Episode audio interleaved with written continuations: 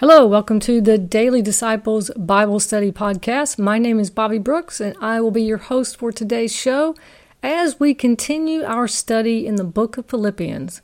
On today's show, we are reviewing and looking a little closer at Philippians chapter two. We learned in chapter one of Philippians, as we kind of overviewed the book, that the author is the Apostle Paul.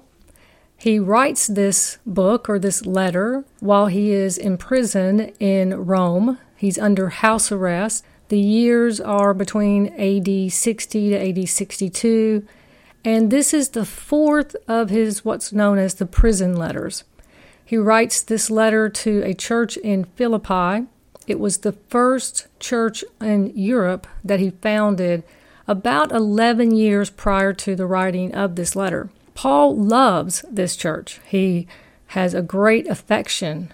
He is not writing to them out of a place of needing to discipline or even highly exhort them. He is writing from a place of love and encouragement. This epistle is often known as the epistle of joy because Paul mentions the word joy or rejoice many times. Depending upon the version or the translation of the Bible you're using, you will come across that word well over a dozen to two dozen times throughout the four chapters. So let's open in prayer and then begin our study of chapter two. Lord, we thank you that we have such a privilege and an honor to open your word together. We praise you, Lord, that your Holy Spirit will speak to each of our hearts. I thank you that for those listening, Lord, that you have a message for everyone personally, individually, and I ask you, Lord, that we will be reminded of how your love brings such comfort and joy, and that we are not alone as long as we are in the fellowship of the gospel together. I pray that you will bless us, and may you be glorified, Lord. In Jesus' name, amen. Let's look at the first couple of verses of chapter two. Therefore, if there is any consolation in Christ, if any comfort of love, if any fellowship of the Spirit, if any affection and mercy, fulfill my joy by being like-minded, having the same love, being of one accord, and of one mind. This is Paul's beginning of chapter two, where he is encouraging the, the Christians at Philippi that if there is any comfort of love, if any fellowship of the Spirit, if any affection of mercy, it is bringing him joy. It's fulfilling a part of his joy because he considers them to be like-minded, that they have the same love, being of one accord, of one mind. It reminds me of in Acts chapter two, when the the disciples and several people, over a hundred or so, were in, gathered in the upper room, and they were praying and praising and waiting for something to happen. Jesus told them to go and wait. But they were of one accord. They were together. And that's how we bring about the comfort of love, the fellowship of the Spirit, is when we are in one mind, of one accord, having the same love, like-minded, same hearts in Christ. And that's the key word, the key phrase, the key message. If there is any consolation in Christ, our only consolation, our only comfort comes when we are of one mind, of one accord in Christ. And in return for that, there will be a fulfillment of great joy. We will be filled with joy. So in verses three and four, he says, let nothing be done through selfish ambition or conceit, but in lowliness of mind, let each esteem others better than himself. Let each of you look out not only for his own interest, but also for the interest of others. And verse five, let this mind be in you, which was also in Christ Jesus. So I just want to focus for a minute on the word let. And I'm reading from the New King James Version. But this is a little bit of his exhortation. This is not a, a discipline, as I said. This is not the same type of tone of letters that he wrote to some other churches like the Corinthians. But he is exhorting them to be uh, Let nothing be done through selfish ambition or conceit, but in lowliness of mind, let each esteem others better than himself. That means we are not to do things that will pump ourselves up, that will bring attention to ourselves. We are to be meek. It's like when Jesus says the meek will inherit the earth in the Beatitudes. There is something about when we are in Christ and we are completely under the control of the Holy Spirit, sold out for Christ, as we learned in chapter one, Paul was, for sure, being a bondservant of Jesus. Lowliness of mind is a, uh, it's, it's deeper than even a humility, not using our mind that gives us a promotion in our thoughts that we're somehow better than someone else. We're not in competition. We're not looking for an award or reward on earth. And to let, uh, in lowliness of mind, let each esteem others better than himself. It's in our minds that we judge. It's in our minds that we compare our thoughts. We think things.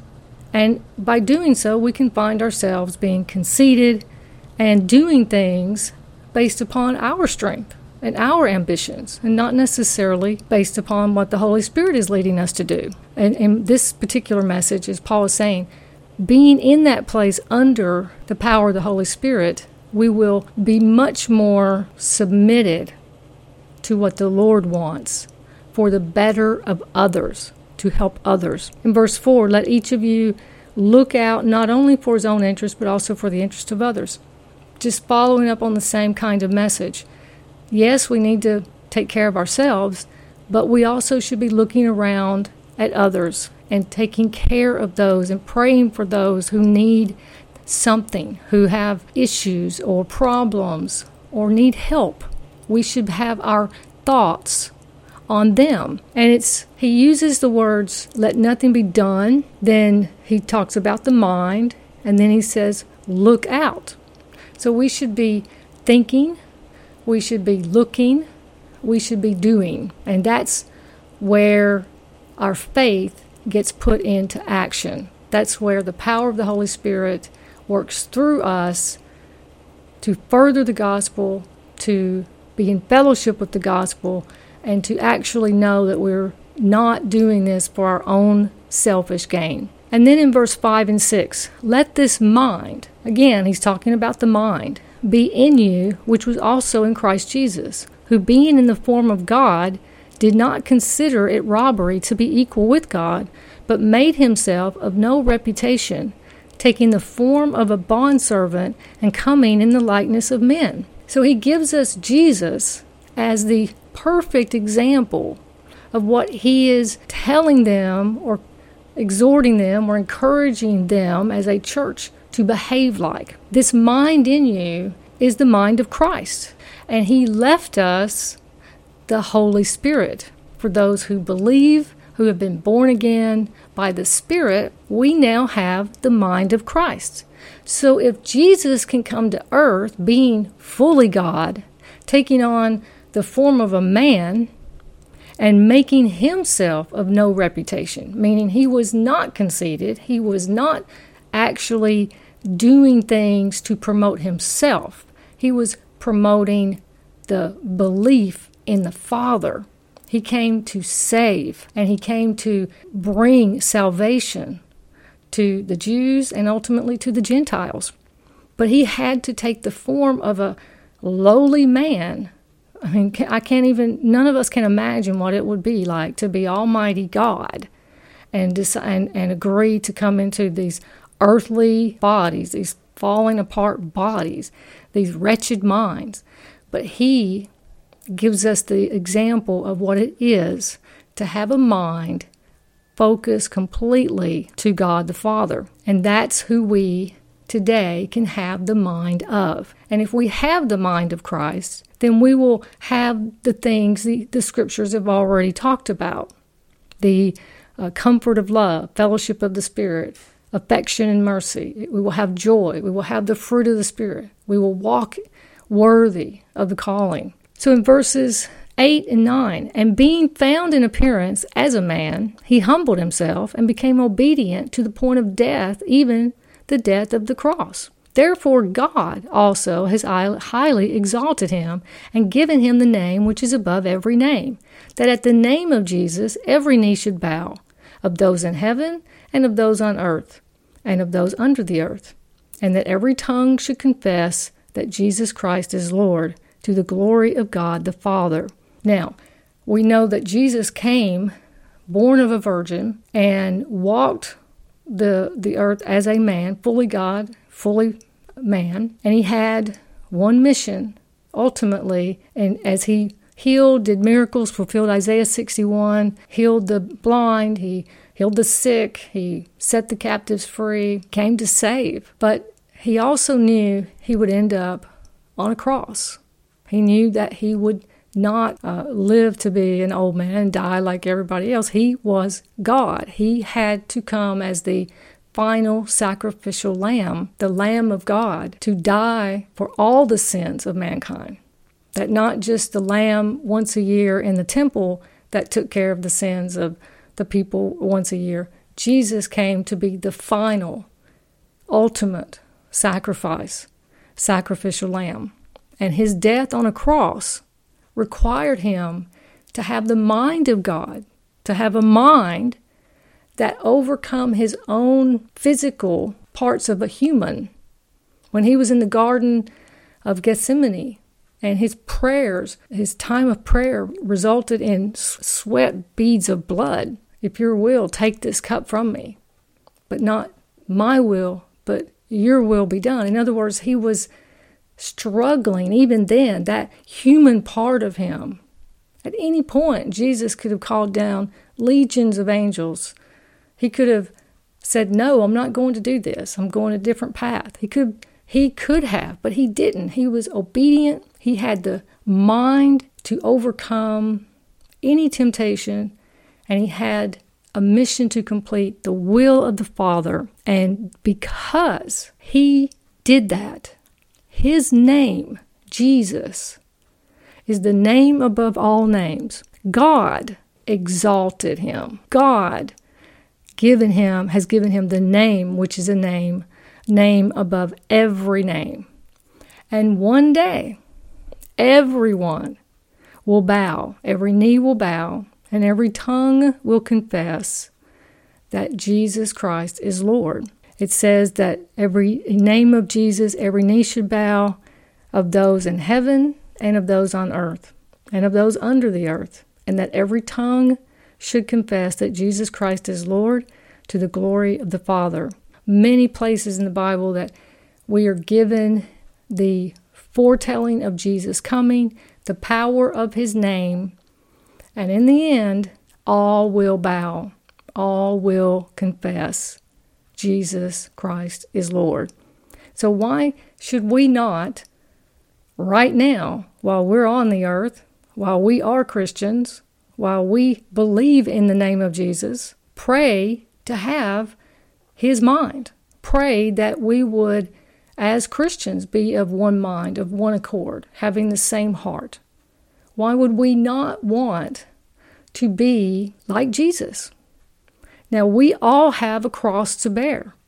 Jesus said, take up your cross and follow me. And it's a daily cross that we bear because our minds are filled with things of the world. The mind that is in this body of flesh struggles with distractions, temptations, desires, and as Paul warned, do not do things out of selfish ambition or conceit. Well, that's our mind. And as some would say, in our hearts. The heart is deceitfully wicked. Uh, we're born with a deceitfully wicked heart, mind. And it's only when we are born again by the Holy Spirit. In John three, Jesus talks to Nicodemus about have to be born again to enter the kingdom of heaven. Not reborn in the womb, but born of the Spirit. So to have that mind of Christ means that we have the Spirit of Christ in us, which, coming back to the issues of the world and issues of the flesh, means that we have to stay walking of unity of mind with the Holy Spirit. And it sure helps to be in fellowship with others who encourage us, who remind us, who help us remember these things. Because otherwise, the world will completely take us further and further away from what the mind of Christ is telling us to do. And we can measure whether or not we are walking with the mind of Christ by how much joy we have, how much peace we feel, how much comfort of love express or have in our hearts on a regular basis. The cares of the world are very distracting, and the issues in the world today are very disturbing. We have a lot of thoughts that take us away from the mind of Christ. So this is where we each have to remember we take up our cross daily. We need to be in the Word, in prayer, not focused on ourselves, but focused on others, praying, interceding, asking for the Lord to guide us, lead us. Do not be selfish, self-centered, especially in the days in which we live. And if you're struggling with those things, just get on your knees and ask the Lord to forgive you, to bring to mind things that are taking you away from having the mind of Christ. Maybe you have gotten distracted, not been in the Word, not spending as much time with the Lord. Maybe your mind goes to places that are not godly. All we have to do every day is just ask the Lord for forgiveness and renewal and another chance. And we got it every day. Every day is a new day in Christ. So verse twelve, therefore, my beloved, as you have always obeyed, not in uh, not as in my, my presence only, but now much more in my absence, work out your own salvation with fear and trembling. For it is God who works in you, both to will and to do for his good pleasure. Now this is a very encouraging message, because on the one hand, he's he's saying, my beloved, again, he's uh, he loves this church at Philippi, he loves this group. And he's saying, you've always obeyed, not even in my presence. Sometimes it's kind of like, If if someone is in authority over us, we're, we might be behaving versus what we do alone, when we're alone and no one's watching. God is always watching. So that obedience to do what Christ would do, to have the right, sometimes it's a moral compass, sometimes it's just knowing that we each have these convictions that we know what we should do and shouldn't do, whether someone is watching or not. But now, much more in my absence, work out your own salvation with fear and trembling. To work out our salvation, it's not that we have to work for our salvation. He's not saying work for your salvation. It's working out. It's really about walking it out in faith. It's how we walk out the fact that we are Christians, that we call ourselves Christians. It's how we live our lives with examples of the mind of Christ being played out in front of others and even when we're alone. For it is God who works in you, both to will and to do for his good pleasure. So the responsibility, when we are truly walking in faith, when we are having that one accord with Christ, that mind of Christ, then we, the Lord is the one who is responsible for working through us. The power of the Holy Spirit leads us to walk out our faith.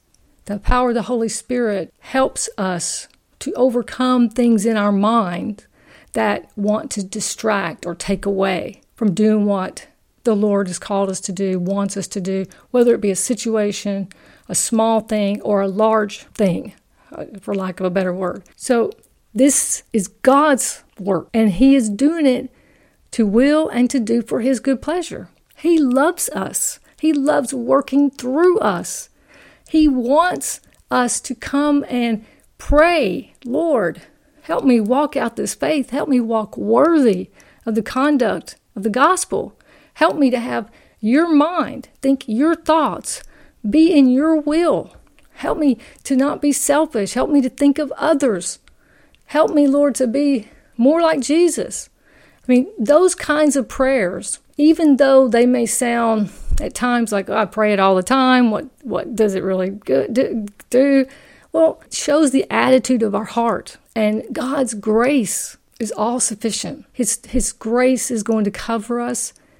And as long as we are praying with the sincerity of heart and mind to do the Lord's will, God is going to be faithful to complete the good work He started. We saw in uh, chapter one. Verse fourteen, do all things without complaining and disputing, that you may become blameless and harmless children of God, without fault in the midst of a crooked and perverse generation, among whom you shine as lights in the world, holding fast as the holding fast the word of life, so that I may rejoice in the day of Christ, that I have not run in vain or labored in vain. So this is now Paul saying, so now that you're you're doing this, now that you're praying this way, now that you've got your mind set, and you're walking out your your your uh, conduct, do it without complaining and disputing. Get along with others and do it with the right attitude. Having a heart that wants to just trust the Lord and give it all to God, so that we'll become blameless and harmless, that there won't be any fault in the midst of, of us versus a crooked and perverse generation. That's the world. They're the people who do not know Christ do things very differently. We there should be such a clear distinction between those in Christ and those who are not in Christ. But in the world today, there's not. Now, there's people who go to church, there are people who are Bible teachers, who are pastors, but only God knows what's going on inside each of our hearts and how we're each walking out what the Holy Spirit's leading us to do. And the good works of people can be very selfish and may not be what the Lord is telling them to do, but look good to everybody else. So this is where we are called to um, make sure that we're not complaining or disputing with others, and that we are, and we won't do that as long as we have the mind of Christ and we are doing things for others, not with selfish ambition. And as a result, we will shine as lights in the world. Because think about the world today. Social media has brought such a level of attention. People will do anything to get attention and to grow their social media accounts. Now, the younger generations, my generation, did not grow up with social media. Still, still learn many things about it, and some things I completely have issues with. Don't feel like I need to be on social media as much anymore. But there are people who live and die on social media. And there are people who literally die because of their social media. That is a god, a false god that has come into our world really over the last couple of decades. This is a recent development that has had tremendous, incredibly powerful uh, repercussions, some good, but a lot of negative uh, issues with social media. And it becomes a our identity for people who have become um, influencers, who want to grow their, their following. And they literally will post and do things that are far from godly, far from what we, some people would say, is representing Christ. And yet, there are many Christians who do it. We should be using any platform and every platform to be lights in the world. And unfortunately, it's a very fine line in how we do that and maintain a lowliness of mind. That is a very difficult path. To be lowly in mind, to be not conceited, not arrogant, and blow up our social media, all in the name of the gospel. I've been there, done that, and it can be as uh, as disputing as anything else, because there are people who will, quote, troll accounts just to be nasty and mean. That's the ways of the world. We can try to be lights, and my only comment on that is, do as the Holy Spirit leads you. Do everything in prayer, do everything to the glory of God, and leave the results to Him. Because in verse sixteen, holding fast the word of life, holding fast the word of life so that I may rejoice in the day of Christ, that I have not run in vain or labored in vain. And he is speaking about his work he has done with this church. And that is how many of us as teachers and Christians today feel who have worked hard to put forth the gospel message or Bible teaching or pastoral messages or whatever we've done under the Christian umbrella. We don't want it to be in vain. We don't want to feel like we've run out of energy and it's in vain. Nobody's listening. Nobody cares. It's not making a difference. And that attitude in some regards can be selfish. In Paul's case, he is in prison, he has lost everything, he is completely sold out to the gospel. Only he can say this. We live in a very different world today than what Paul is in. But he's talking to a church who is very much in the world under Roman and Greek culture, and a lot of people around them are pressuring worldly things.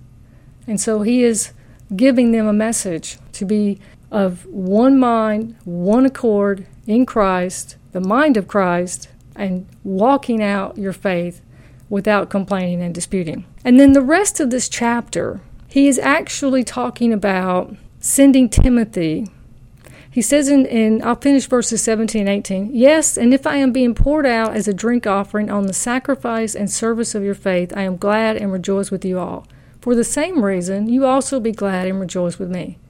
But I trust in the Lord Jesus to send Timothy to you shortly, that I also may be encouraged when I know your state. For I have no one like-minded who will sincerely care for your state. For all seek their own, not the things which are of Christ Jesus. But you know his proven character, that as a son with his father he served with me in the gospel. Therefore I hope to send him at once, as soon as I see how it goes with me. That really doesn't need any explaining. The only person that Paul trusts right now is Timothy, to send to this church, to continue uh, preaching and, and overseeing Paul's work, because he has noticed everyone else, there is there's no one else like, like-minded, for all seek their own. And we have to look around us today and realize that is very true. Uh, two thousand years later, this is this is true. But I trust in the Lord that I myself shall also come with you shortly. Verse twenty-four, Paul really wanted to go back and see them. There's some that historians that think he may have uh, got back one time, but we don't know for sure. The Bible doesn't make that very clear. In verse twenty-five, yet I considered it necessary to send to you Epaphroditus, my brother, fellow worker, and fellow soldier, but your messenger and the one who ministered to my need, since he was longing for you all and was distressed because you had heard that he was sick. For he indeed was sick, almost unto death. But God had mercy on him, and not only him, but on me also, lest I should have sorrow after sorrow. Therefore I sent I sent him the more eagerly, that when you see him again you may rejoice, and I may be less sorrowful. Receive him therefore in the Lord with all gladness, and hold such men in esteem, because for the work of Christ he came close to death, not regarding his life to supply what was lacking in your service toward me. He actually had been sent from the church originally to give Paul a financial blessing, a financial gift from the church, and ends up getting sick somewhere between while he was in Rome and, and, and as he was heading back to Philippi, and almost dies. And so he is the one that possibly, uh, he actually sent this uh, letter to the, to the church of Philippi through this person. And the letter took a little extra time to get there because of his illness. But he didn't die, because Paul would have been in even more sorrow. So his message in chapter two is really one that reminds us we are here for such a short time. And the world, as Jesus even said, you know, the, the world is going to be against you. The world hated me. The world's going to hate you. So how do we how do we balance what it is to be in the world, not of the world? This church at Philippi was, again, under Roman rule, even though it wasn't in Rome, but it was had a lot of Roman culture, Greek culture, and the influences Paul was concerned about uh, impacting the church and potentially seeping in and causing divisions and issues. Same thing happens today. So the message that Paul is giving to this church at Philippi, it's the same message that we can take to heart today. And what is it? Our only hope is to have and to pray that we are in one accord, of one mind, like-minded Christians. And the only way we can do that is to understand that as a Christian, we have the Holy Spirit in us, so we have the ability to have the mind of Christ. That if we have the mind of Christ, the Holy Spirit in us, then we will not do things out of selfish ambition or conceit, that we will instead seek the interest of others over ourselves, that we will be of lowly mind, meaning incredibly humble, and we will walk and and work out our salvation with fear and trembling. That's a holy fear, meaning that to do all these things, first of all, we recognize the sacrifice Jesus made by leaving heaven, Godhood, and becoming a man who dies on a cross. Fully God, fully man, feels every pain, knows every thought, and yet died for us so that we can overcome the cares of this world and find eternal life. For the next greatest gift is our eternity with Him. But while we are here, that we will be lights in the world. And the only way we can be lights in the world is, again, having the mind of Christ, being completely submitted to the power of the Holy Spirit every day to pray that our minds are not distracted or interfered with by the cares and the ways, the greed, the very things he can, is concerned about with this church, the selfish ambitions, the, the destructiveness, the hatred, all the things that we see in our world today. Paul is concerned in A D sixty-one sixty-two about his beloved in Philippi. So, as a final thought, so what can we do when we live in a world that we're bombarded with stimuli? We are completely distracted by so many things, a cell phone in our hand, lights and flashing, and we don't even know what it is to feel our own thoughts alone most of the time. We need to stay busy. We feel like we're not being productive if we're not busy. So how do we balance that? How do we work out this to make sure that we are serving the Lord, furthering the gospel, remaining in fellowship with the gospel? It begins, I believe, it begins every day with prayer. Even before you open the Word, pray. Get on your knees, get into a quiet place, and begin asking the Lord to reveal to you things that you need to start considering. Most of the time, we do not even know how selfish we are, how self-centered we are, how judgmental we are. We don't even know it. And some of us are afraid to ask the Lord to show us. But that's the only way that we're going to find the peace, the comfort of love, the fellowship of the joy. It's the only way we're going to find those things that we desperately need to get through our day is by clearing out all the things that have gotten in the way. So we pray for the Lord to reveal those things to us so that we can just turn around and say, I am so sorry, Lord, forgive me and help me to change. I want to change. Help me to change. And then spend as much time as you need in prayer, and then ask the Lord to open your mind as you open His Word. And whatever your reading plan is, whether it's devotionals, maybe you're reading through the Bible, maybe you're reading through a book, whatever it may be, just ask the Holy Spirit to speak to you, and that throughout the day or the night, that that word would come back to you. And every day, if we do this process, we will see more of Him in us and less of us. We will realize on this earth that every knee will bow and every tongue will confess that Jesus Christ is Lord, the name above all names. We don't need to wait until we get to heaven to know it. We need to do it now, praying in Jesus' name, using the name of Jesus for power, not for anger or cursing, but for the authority that He's given us in the Holy Spirit. That's my little tidbit of application for you from chapter two, and actually it's application for every day of our lives as Christians, living in a world that is getting harder and harder to just survive. Thank you for listening. My name is Bobby Brooks, and I'll be back next time as we review Philippians chapter three. God bless. Have a great day. Hope to see you soon.